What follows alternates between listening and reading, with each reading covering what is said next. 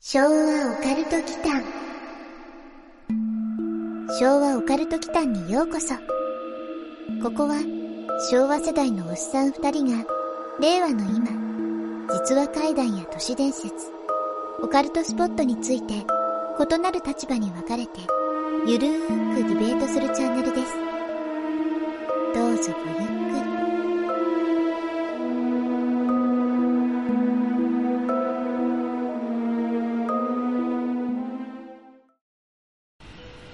はい、皆さん、こんばんは。こんばんは。昭和オカルト祈間のマサです。やすくんことやすです。というわけで、今日も池袋のレンタル会議室を、はい。今日迎かえにら、かかりましたね。うんだんだんマイクの、ね、音声をちょっと調整しながら、はい。いい感じの 音に しつつっていう感じなんですけど、なるべくリスナーの方に聞きやすいようにね、ね、調整していきたい素人ですけどっていう感じですけどね。で、ここの部屋が前とまた変わって、前回が4階だったんだっけレンタル会議室ね。ここが今、これかなうん。うん、結構上層階で、まあ景色はいいんだけど、大島テルの事故物件の階に近いね、これね。前回燃えてましたもんね。燃えてたところの階にすごく近くなってるから、 なんかちょっともしかしたらね、みたいなあ。はい。ところはあるですね。今度ちょっと夜に借りてみますか。夜借りてみますかね。夜なんかかあるかもしれないですよ。。なんか、音声入ってるかもしいれやない。、今後ね、はいもしもちょっと人気がね、出ていただいて、はい今僕ら一方的に話してるんですけど、なかなかやっぱりまだね、聞いていただいてる人たちとのコミュニケーションみたいなのがまん全然ないので、そう、まだつながりをちょっと感じられてないそでうすそようねそうそうそう、そういうのができるようになったら、普通に生放送とかこういう場所のね、夜とかやっても全然いいんですけどね。はい。うん。というわけで、今日からね、はい。ちょっとそのつながりの部分でいくと、YouTube の方であの聞いてくれてる人からちょっと言われたんですけど、はい。怖い話をできるだけ入れてほしいみたいな要望があって、えで、まあね、オカルトなんで、まあ入れてもいいし、まあ元々のテーマがそもそもオカルトにしてるっていうのはあるんですけどー、、そうですね。一応ちょっと試しにね、はい。今日から2ちゃんの、まああの、権利的なものもあるので、その辺が発生しないというか、うん。お解体に書かれたやつがまとまってるシャレコアシャレにならない怖い話っていうスレッドをまとめてくれてるサイトがいろいろあって、はいそういう、まあ、2チャンネルに投稿された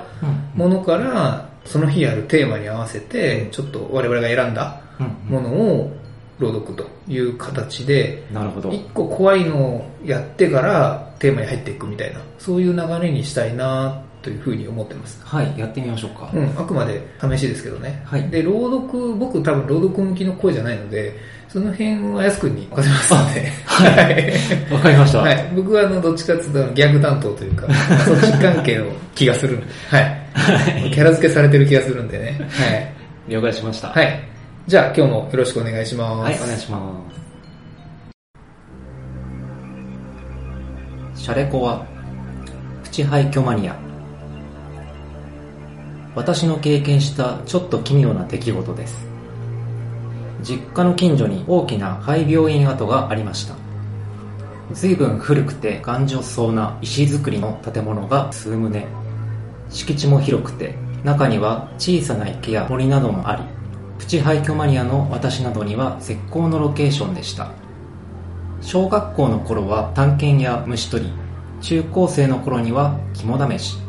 高校卒業後地元を離れたので足は遠のきましたが帰省の折には一人立ち寄って廃墟に独特の眠っているような空気を楽しんでいたりしました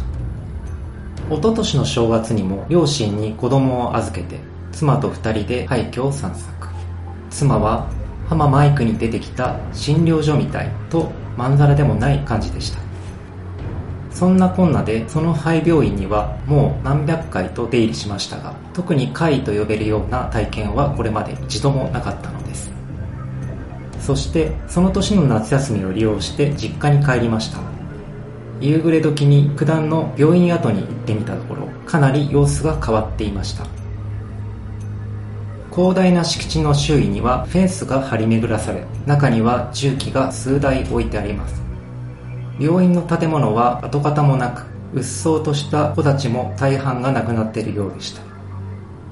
半ば呆然としながら周囲をうろついているとフェンスに小さな看板が見えました見ると「土地区画整理事業」とありますその辺りは近年住宅地として再開発が進んでおり、ここもその一環をなすようです。それにしても8ヶ月前まではあれだけの存在感を放っていた廃墟だったのに、人の意志が働くと時間はこうも加速するものなのか。そんなことを考えながら、セミしぐれの途絶えた道筋をたどり、家へと戻りました。その日の夕食後、父親に病院跡地の土地区画事業について尋ねました。ああ、あれな。なんでもショッピングセンターになるらしいぞ。ショッピングセンターあそこ、病院跡地だろ。それがどうしたそういうのって何かちょっと気持ち悪くないかそうか。俺は別に気にならないがな。病院って人が死んでる場所だろうがよ。だからって潰れてから何十年も経ってるんだぞ。そりゃあそうだけど、まあ何かと便利になるしな。こっちの人はみんな歓迎してるさ。父親は屈託なく笑ってコップからビールをすすりました。そうは言っても、土地の保証とかで難航したんだろうな。あそこは取り壊してからもう1年近くほったらかしだ。一年ってことはないだろう俺が正月に行った時はまだ廃墟のままだったぞお前、何言ってるんだ秋からこっち、あそこは更地だ。吉森んとこが仕事受けたのが去年の今頃だから間違いない。その後母親にも確認したのですが父親の言うことに間違いないとのことこれは私の勘違いなのかと思い妻に事情を説明せずに聞いてみたところやはり私の記憶通り1月に廃墟を訪れたと答えました場所を取り違えているのか私たちの記憶違いなのかなんとなく触れてはいけないような気がして確認しないままに帰宅しましたただこれは断言できるのですが実家の周辺には他に大きな廃墟はありませんならば1月に私たちがさまよった廃墟はどこにあるのでしょうなるほど。はい今の、あの、シャレコは聞いてて思ったんですけど、はい浜マイクって、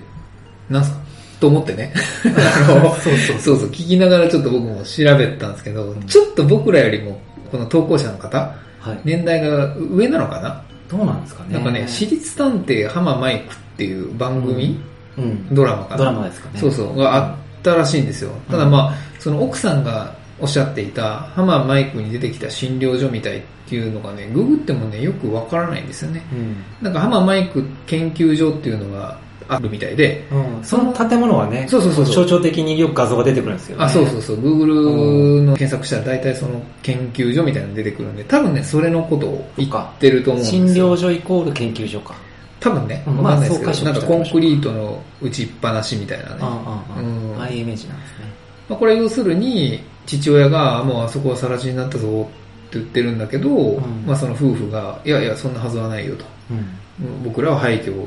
ちゃんと行きましたよ。あれみたいな、そんな感じですよねう。んうんそうですね夫婦でこう集団幻覚を見たとかっていうことがないですかね、ああ、前、あれですね、雪山の会みたいな感じそうそうそうああ、さまあ、ら地なんだけど病病院院のの後のあうん幻覚を見た、で、肩を叩いてみたいな。うんうんそこじゃない けど。話だしうんちょっとね、まあ、よくあるなとは思うんですけど、はい怖い話として。気になった部分としては、うん何百回も出入りしてるって言ってるんあですそよこねね。そこ引っかかりますよ ねもうその時点でね、何かに取り憑かれてんじゃないですかね思うんですけど。別の怖い話になってる。 うん行く何百行回も。かないかな行かいないですよよね。だからね、後から父親と、こう、常識的な問答をしてるんですけどね、その、はよ吉森のところにどうこうって言って、うんあの、工事受注してるから間違いないぞみたいなこと言ってるんですけど、うん、かたやこの投稿者はいは、廃病院に何百回も行ってますからね。 そうねそうエビデンスとしてその何百回も行ってるっていうところを根拠にして、論拠にしてるわけでしょ。うんもうなんか取り憑かれてますよ、これ。 呼ばれてる感呼じばれてでする。ねうん、呼ばれてる。うんあるいはこう迷いが的なこう考え方あで異空間にこうさまよって迷いがあってさ、うんあの、その、家が意志を持って人を呼び寄せてんだよね。そうそうそまうまさにそうじゃないですか。まさにじゃね何あ。百何回百回も言ってるわ訪けれてだるかからら、で、取り憑かれてるんですよ。うん迷いがの、あれにね。うん、なるほどね。まあ、よく聞く話ですよね。うんパラレルワールドなのか、まあ、どっちかの記憶がっていう話になるともうね、これは怖い話じゃなくなっちゃうから、とりあえず、どっちも正しいっていう前提だとしてね。はい。まあ、今だったらあれですよね、Google フォトああ、はいはいはい。とか、スマホで撮ったやつがそのまま Google フォトに、まあ僕のあのスマホはピクセルなんでそれはなんですけ ど、今後なんか他の携帯有料になるとかって聞きましたけどね。はい。あれだと時系列全部出るんでね、ブラウザうんにいつ撮ったとかっていうのがわかるんで、はい。なんかそういうのも解決しそうな気がしますけどね。そうですね。今後はエビデンスとして活用していけそうですね。そうそうそう。まあ逆にだからおおかしいことがあったとしても、うん。いや、だって見てよってうんできるじゃないですか。うん何百回も行ったっていう、その、取り憑かれた人よりも Google フォトの方が正しいでしょ正しいです。 そうですね。 だから、ほら、言ったじゃないですか。で、父親も Google フォト出してくるんですよ。ほら、いや見ろよって言って。 更地だろほら、吉森の話だろって。 それ怖いね。それこれ怖いねね、何が正しいのかもう分かんなくなっちゃうからね。それはそれでちょっと、ね、怖いね。よ吉森の受注した場所が違うかもしれない。みたいな。もうね、場所が違うぐらいしかもうそうなると答えが出てこない。あ、あとはさ、はい。もう一個思いついたのは、はい。父親のさらちの定義と、うん。この夫婦の廃墟の定義が一緒っていう可能性がないですかいあー、定義が違う。なんだ。やいや、一緒。あー、一緒。うんだから、あの、父親はさらちになったと思ってるんだけど、うんうんこの夫婦は、その、 廃病院がある廃墟っていう状態が、親父の言う腹さらちなんですよ。 あー、そういうことね。そう、認識の相違。うんうんううんうんん。おや親父の中ではその廃墟がある状態でも、うんなんかあれさらちだよって 言ってるんだったらうんうんうんうん、一致性が見られるでしょ。あー、それはあるかもしれないですね。ですよね。それあーだとあんまり不思議じゃなくなるという不か。思議じゃないですうね。ん。うんうんまあで。も、怖い方が我々的にはありがたいんでね。そうですうんね。それこそ Google フォトでどどっちも正しいというね。あー、のそれ怖いな。どっちも正しいっていううん。のをちょっと見たい。見たい、見たい ね。見たい。うん。うん答えが出ない状態。ううんん。すごい混乱しそう。よく眠れそう。昭和オカルト祈間やすくん、はいはい。実は先日ね、はい。ふらっと栃木県の日光まで車で行ってきたんですよ。おお、日光といえばこう修学旅行を思い出しますね。はい、そうですね。おー観光ですかそうですね。一応あの、ささやかな観光といいますか、うんうんまあ、小学校の修学旅行ぶりに日光東照宮も行ったんですけど、おお。東照宮は東照宮でまたミステリースポットなので、ここは個人のレポートでまたまとめるとしまして、はい。実はね、前々から気になっていたあるスポットはい。に行ってきたんですよ。おお、当てましょうか。お、当てられます、はいぜひお願いしたいです。一緒にね、チャンネルやってるぐらいなんで、やすくんなら余裕だと思いますけど。そうですね。。はいい。鬼怒川秘宝殿でしょ。そうそうそう。あのー熱海のね、秘宝館的なスポットで、はいこう、江戸時代の裸の男女がね、なんでかこう夜の営みをこうやってるようなところとか、ね、そうそうそうそ大う人のおもちゃとかね、そういう展示をこう、中年のおじさんがゲヘゲヘ言いながらね、 そうそうそう。楽しむは違うよね。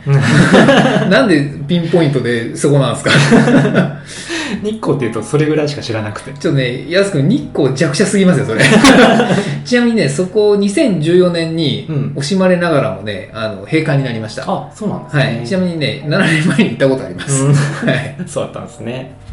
あの直球な展示が昭和っぽい雰囲気すごくて、はいはい。好きだったんですけどね。確かにね、あの、なんでさ、ああいうとこって秘宝なんですかね。うん、確かに。うん。熱海が、熱海はほら秘宝館じゃないですか。うん。熱海が定着させたこう昭和の隠語なんですかね。でもまあ、当たらずとも遠からずで、割とね、実はかすってました。えー、秘宝でかすってましたかますますわかるあ、いんや、あだのな。ね、秘宝じゃない です。っちだね秘宝じゃないですね。あの、鬼怒川の方ですね。あ、そっちに。うん。日光鬼怒川の方にかすってましたね。はい。で、廃墟マニアの間でもね、結構実は今話題になっていまして、うん鬼怒川の廃ホテル群を見学してきました。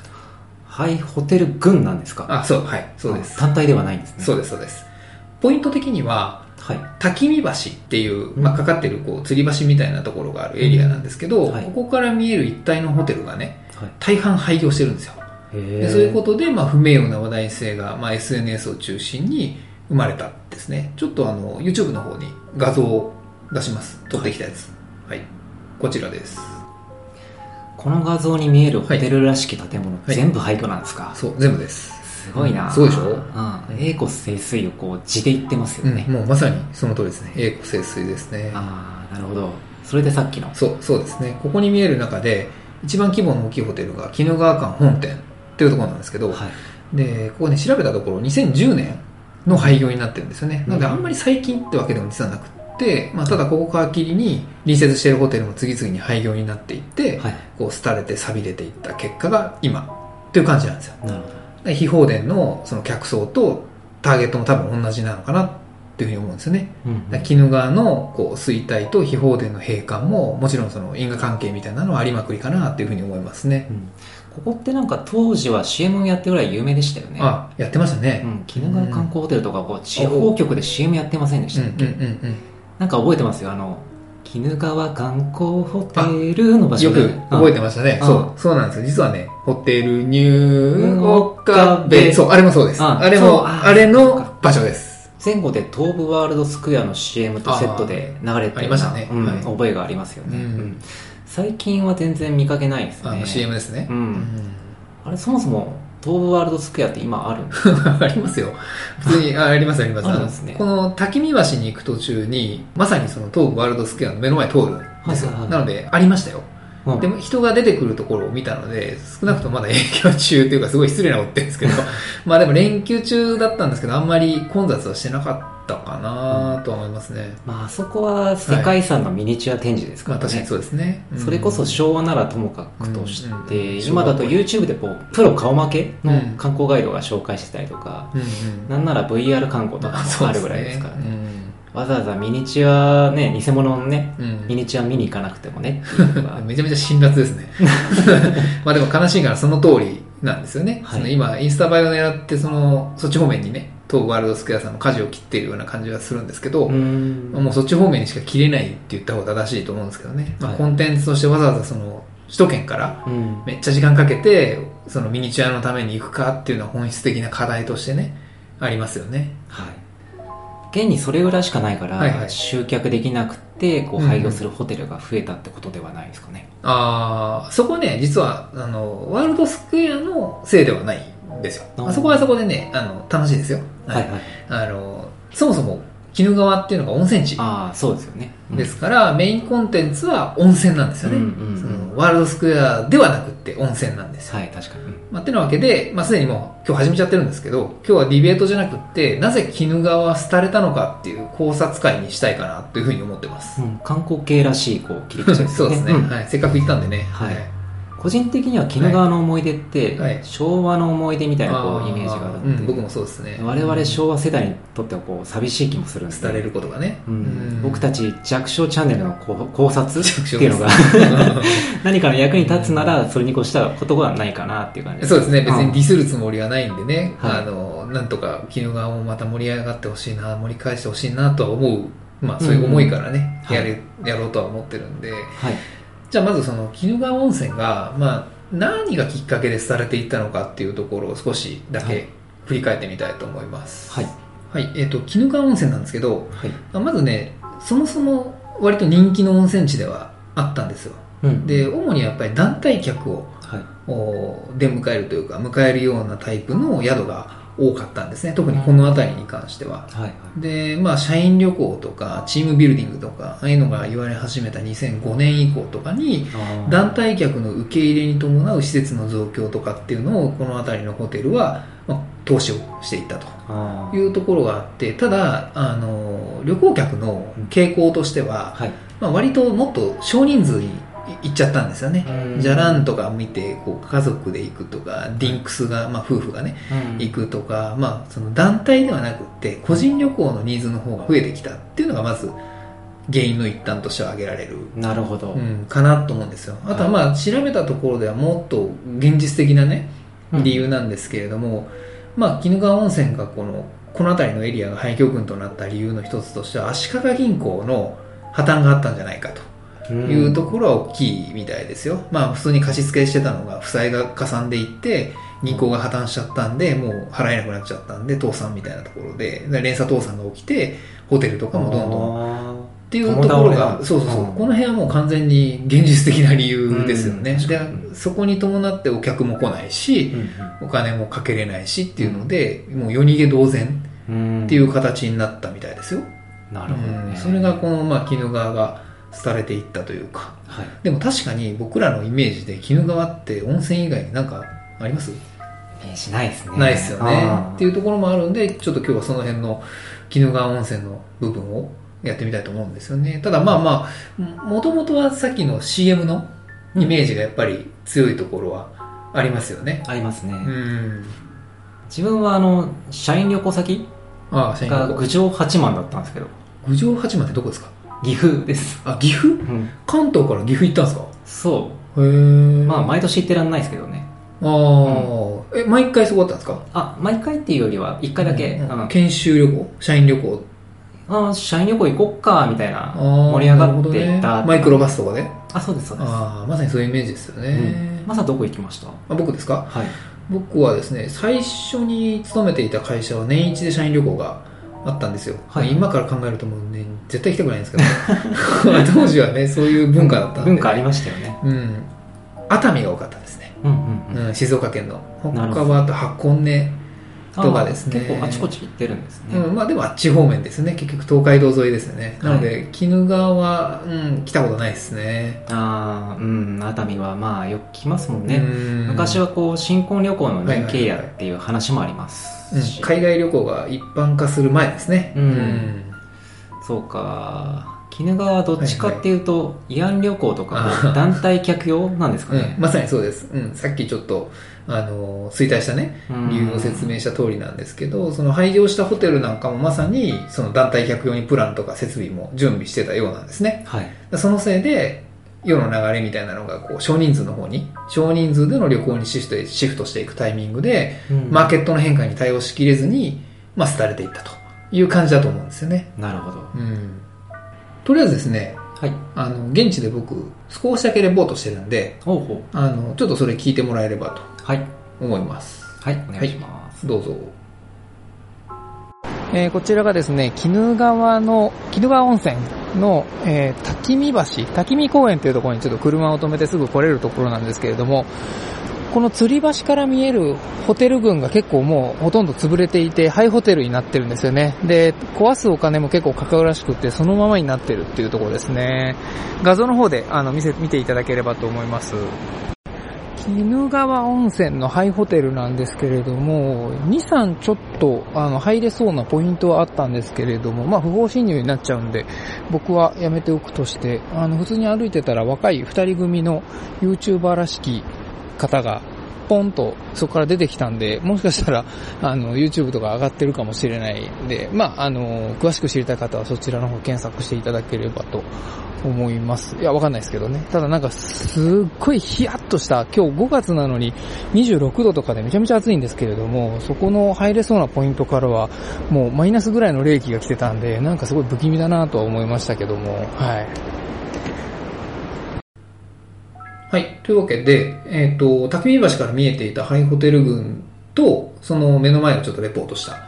ものになります。はいはい。で、えーこの先がね、本番みたいなのがあって、うんまあ3巻が繋がったぐらいのでっかいのが、まあ一番大きいのが、鬼怒川本館っていうところ、はいはい鬼怒川館本店かっていうところなんですけど、どうやらなんか調べたところだと、はいここはね、オーナーさんがなんかい夜逃げしてしまって、はいまあ、行方不明になっちゃったみたいなんですよね。なるでほどで、10年経っても放置されてるということらい、しいんですよね。実際行ってみてこう現地ってどんな感じでした中はね、あの、入れないんで、はい外側からしか見てないんですけども、はいは雰囲気はね、かなりありましたい、うね。ん、あとはね、その、途中で出てきた人もそうなんですけど、内部侵入しているブログとかあるんですよね。うーんうん。ただね、実際、これダメですよ。不法侵入になるんで、入れないんですけど、はいまあでも、訴える人も今いないっていう状況だとは思うんですけどね。うんうんでまあその、ブログ見てるとなんですけど、はい管理者なのかオーナーなのか、オーナーの家族なのかね、うん部屋みたいなのがあるんですけど、まあそこの仏壇とかもそのまま残ってる画像とかがあったりして、あーまあどんな状況でね、こんなことになるのかっていうのは結構ミステリーかなと思いましたね。うん、うん、しばらく従業員だけでこう自転車操業っていうんですかね、自転車走う行、んしていたっていうのはなんか記事としては書いてあるのうんはまあ、ブログにね、ううんん、そう夜逃げした後に従業員だけでしばらくやってたみたいですね。うんうん。やっぱりこう債務関係っていうんですかねあそういうのがあるとまあ月末にこうストップしちゃいまあ、すまあよ自ね、転車走行だったらそうなりますよね。外側からもこうその辺はわかるんですかねとね、建物の間とかは見れるんですよ。はい。で、従業員通路みたいなところも見えてたりしてて、はい。そこをちょっとあの覗かせてもらったところによると、うん。まあ、ビールケースとかね、はい宴会で使うようなものがそのまま放置されてるっていうのはありましたね。あー瓶ごとですよ。まあ、あとは、レポートの中にもあったんですけど、はい。一箇所だけぽっかり開いた出入り口があって、まあ、そういうポイントがあったんですよね。ああ、YouTuber 風な若者が出てきたところですかね。あ、はい、そうですね。うん。なんか寒いみたいなこと言ってましたけど。あ、そうなんですよ。これね、5月、まあもう日付まで言っちゃうと4日だったんですよね。はいで気温調べればまあわかるんですけども、現地が26度ぐらいあって、結構暑い日だったんですよね。で、15時か16時ぐらいだったかな。なのでまだ日も昇ってて結構暖かかったんですけけど、その出入り口から吹いてくる風はい。がね、もう冷房を通り越してね、冷凍庫みたいにひんやりした風だったんですよね。えーそれがね、なんだかちょっと不気味でしたね。なんでしょうね。電気は通ってないでしょうから。うん通ってないですねまあ普通に自然のこう、いたずらっていうことです かね。天然のクーラーみたいな。そういうことですよね。ね。うん。そんなこれ、見よがしな出入り口があって、はいよはいくはいはい我慢できましたね。ああ、それ ね、あの、廃墟に関してはね、結は構いそのいろいろ思うところがありまして、はい。そのもちろんそのコンプラ的なところもあるんですけど、ですよねなんかまあ僕は的にはこう見守るスタンスがいいというか、うんうん。他のね、何も恐れぬ先人の残してくれたものをね、こう絶対安全圏からこうじっくり見るのがオツなんですよね。うあーん、まあ、危ないっていうのもありますしね。うん、そう許ですね可。許可とか絶対降りないまであ、しそょうもしそもここはオーナーが夜逃げしてますからね。行方不明だからこういう風になってるから、許可を取る先もわからないっていうのはわかんないですよねうん、ありますよね。まあ、あと、一つ気になるのが、はいこの、ハイホテル群の最奥うんうん。に、まあ、ここも鬼怒川館の本店なのか、別の、隣接する別のホテルなのか、もう看板がないんで、あわかんないんですけど、あ。はい。入り口のね、カーブの、国道からこうカーブに差し掛かるところに入り口があるところなんですけど、はい。そこにですね、これね、写真はね、さすがに通らなかったんですけど、はい入り口のところにね、真新しい花束とね、お缶コーヒーがね、 お添えられてたんですよね。えー、それっはいはていはい交。通事故とうんうんうんかあったポイントのあれですそう、よもうあね。の、見た目まさにね、まんま、それですね。ですよねうん。まあその、歴史の古い旅館ならね、うんその中でもし人死にが出てても不思議じゃないかなっていうふうには思うんですけど、でも普通ホテルにそういうのお供えしますかねうーん、するかな。しないですよね。うん廃墟探索した人か。ああ、うんそれありそうですね、ううんん探索した人が何らかのじ事故とか事件を起こして、うん事故か。うん。で、亡くなったって、なんか、実際ありましたもんね。うん。ちょっと今すぐは出てこないんですけど。そううですねん、でも、だとしたら、そこに添えられても不思議じゃないですね。そうですようね。ん。侵入ブログ見てると、あ不法かな侵り、入ね。うん、かなり複雑な構造みたいでああ、すね。そうみたいですね、うんここは。 9階建てだけど、エントランスが5階とまあかぽい、ですね。うあん。と、1階のカッパ風呂ってとこが象徴的にアイキャッチとして使われていますけど雰囲気ありますね。うん特に心霊系の言われとかはないんですよね。うん。うん。あのーないんですよ。ないんですけど、心霊スポットになってますね。はい。けどまあこういう場所に集まってくるっていうじゃないですか。うんうんその廃墟とね、心霊は切っても切り離せない関係といいますか。はいはうん。ところで、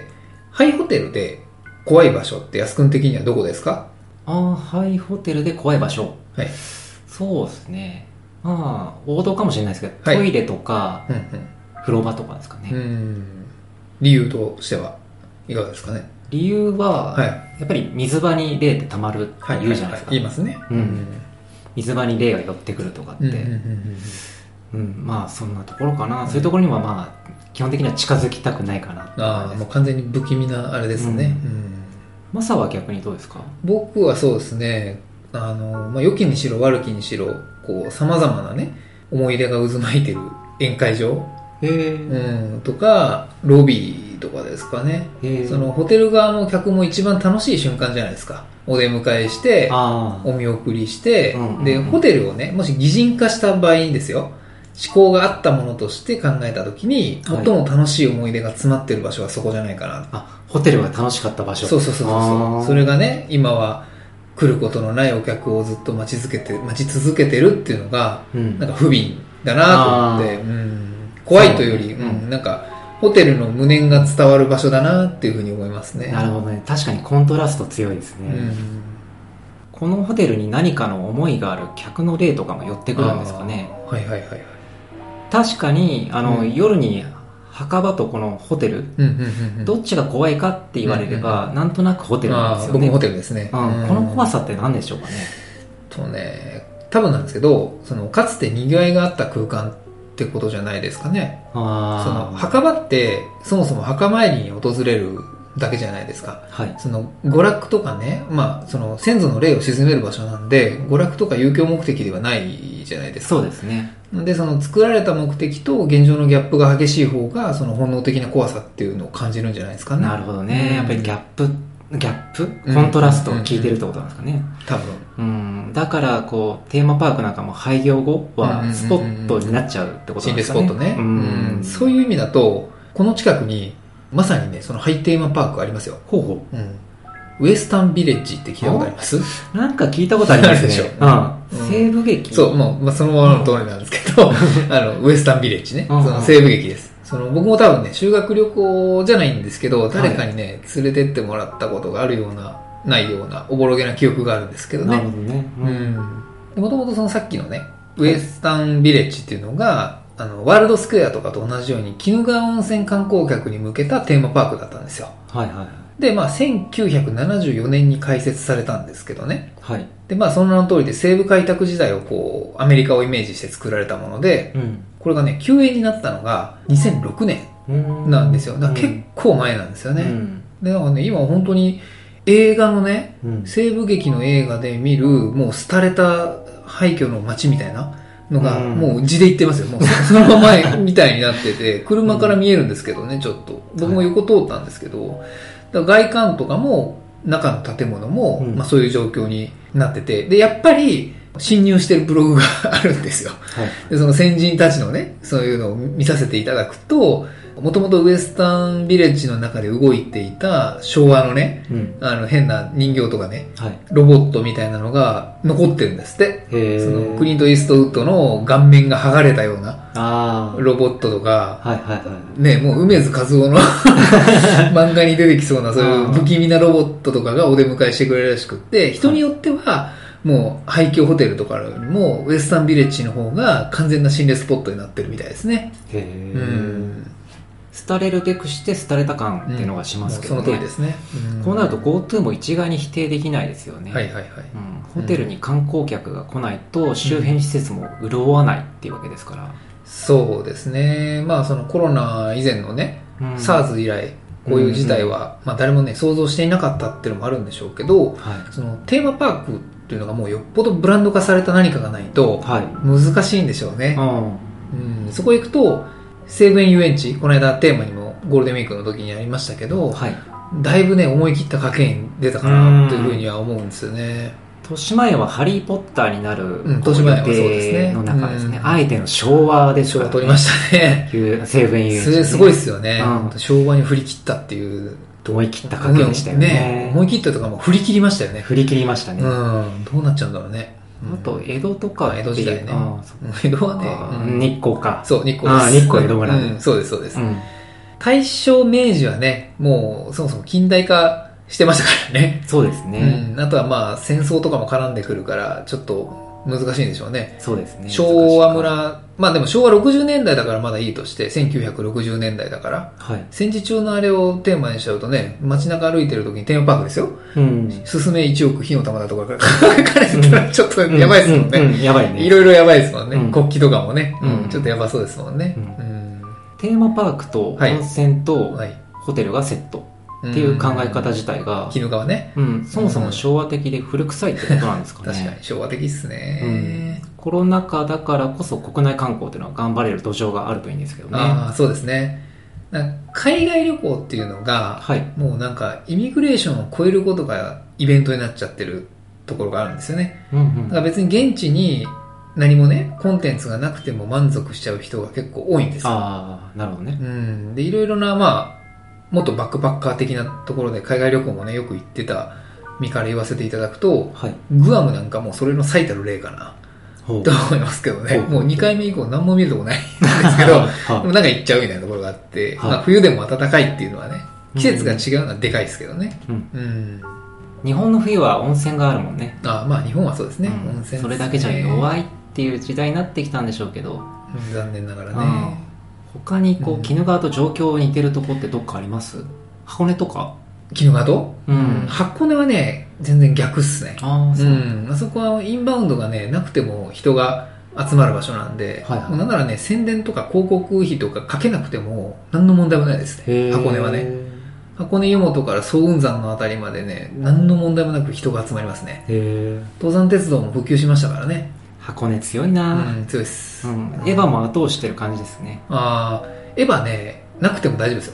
よなくてもいけるん だなくてもいけるうん、第三新東京市ね、ううんん熱海とかはどうですかね熱海はね、うんまあおっしゃる通り昭和という意味では、うんそのバブル時代の名残を感じるこう無駄なね元絢爛豪華うんなうんうんホテルとかたくさんあるんですよはいはけどね割とね近年はねターゲット層が結構若年化していてへー復活の兆しがあるらしいですいよへえで実際ね僕昨年ぐらいによくワーケーションに行ってたんですよ熱海にはいはい風和っていうとこなんですけどねはいはいでね、結構駅前とかね、商店街の方とか散歩に行くと、思ったよりもね、若いカップルが結構多かったですよ。うん地理的にもこう恵まれてますもんねまあ確かにね、日本のグアムっぽいですもんね。うんというと鬼怒川だけ特殊ってことですかねあーあとね、個人的にはなんですけど、群馬県のね、はい伊香保もね、似てるなってちょっとあー地理的にそう思いますねうんうん。伊香保はね、そもそもあの、その先にある草津がね、強すぎるんですよああ。それねうんはい草津 UR だとしたら伊香保 SR ぐらいなん で伊香保だけのねコンテンツってねなんかあんまりないんですよあーねその春菜さんもね別によし行こうっていうほどの場所じゃないんですよねあれあるじゃないですかあれあれとは車で通ると音楽が流れるメロディーロードです かあれねあのな何のメロディーだったか忘れたんですけど何度か通ったな、あれね高速代とね宿泊代を使ってまで行くほどのものじゃないコンテンですツよになんないから 一応、あの、窓開けないといけないしね。うんうん、そもそもね、なんか、伊香保温泉は、石段街なんですよ。ああ確かにうんで、石段街とそれ以外っていうので、もうかなり明暗がね、分かれ始めてるようですよあ。ーなるうほどん、確かうんに伊香保といえば石段街ですねそうですね、象徴ですようんうんね。石段街でも廃業してるホテルとかあるみたいですねうん前これを見にるとね。うん前に行ったんですけどはいはいはい。だいぶ登ったところがこあうーすでに廃業してはいはいはてい何十年も経ってるようなこうボロボロのところもあったようあなり気がますね。多分ね、そこ、やすくんとうん同じ場所をね、想像してると思うんですよ。あーあーのですよね橋本旅館よりちょっと手前のあの、ああそうそうそうそう見下ろしたあたりにあるやつですね。はいなんかね、あれ合宿場らしいんですけどね。あそうなんだだいぶ前からね、もうあれ、あの廃墟っていうか、うんは廃いホテルになってるんですけどね。でちなみに言うと、伊香保もね、すでに廃ホテルが心霊スポットになってるらしいですよ。へえねなんかもう早速っていう感じですけどね。ね伊香保はね、でもね、温泉以外のコンテンツがちょっと、ああうんなんかないかなな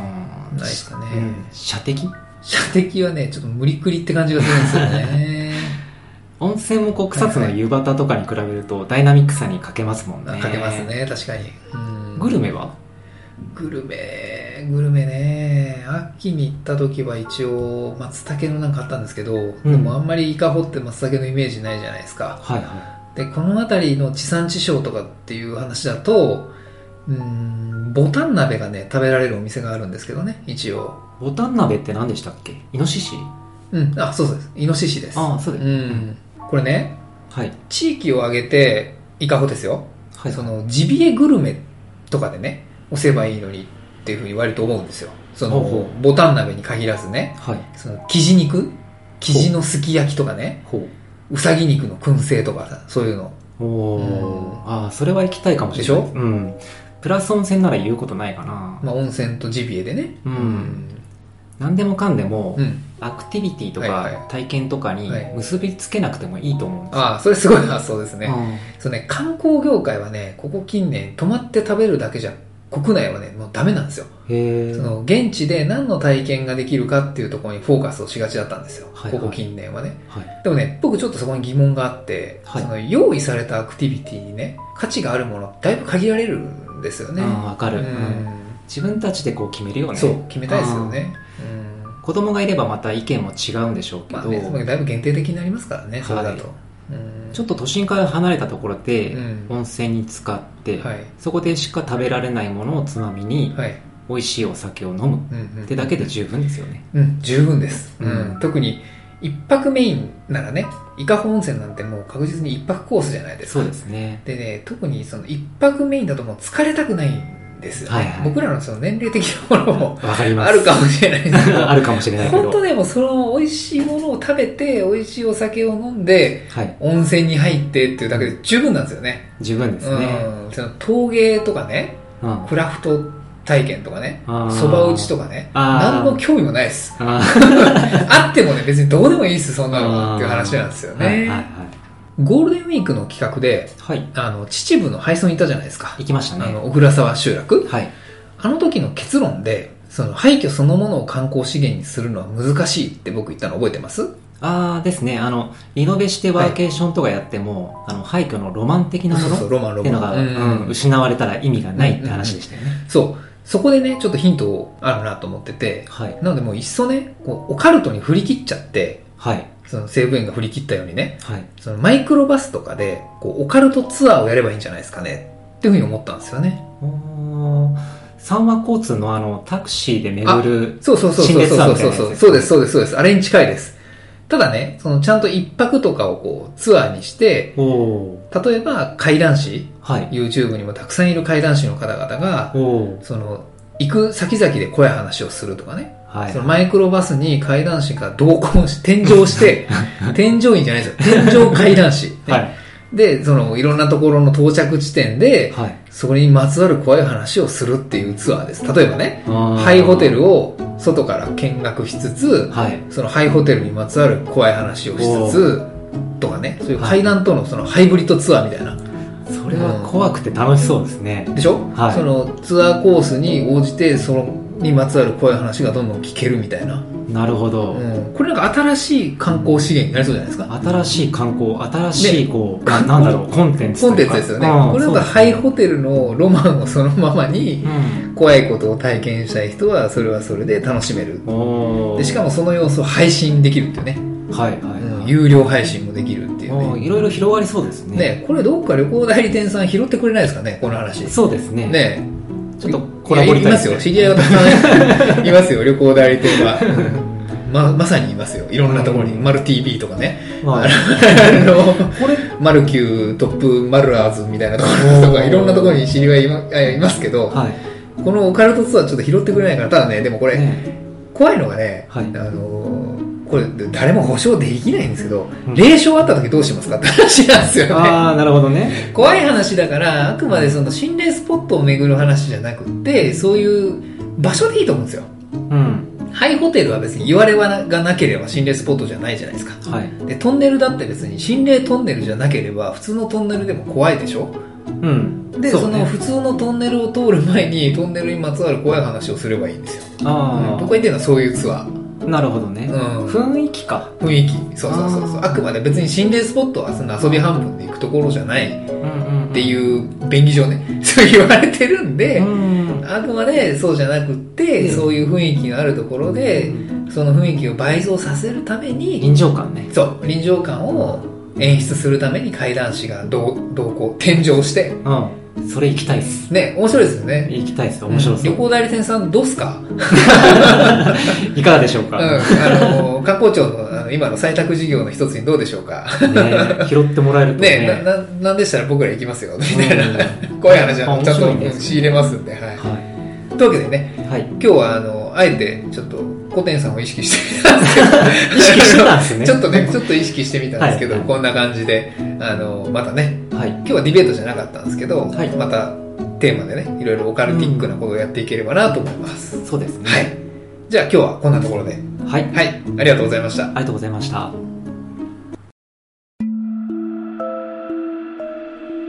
最後までお聞きくださり、ありがとうございました。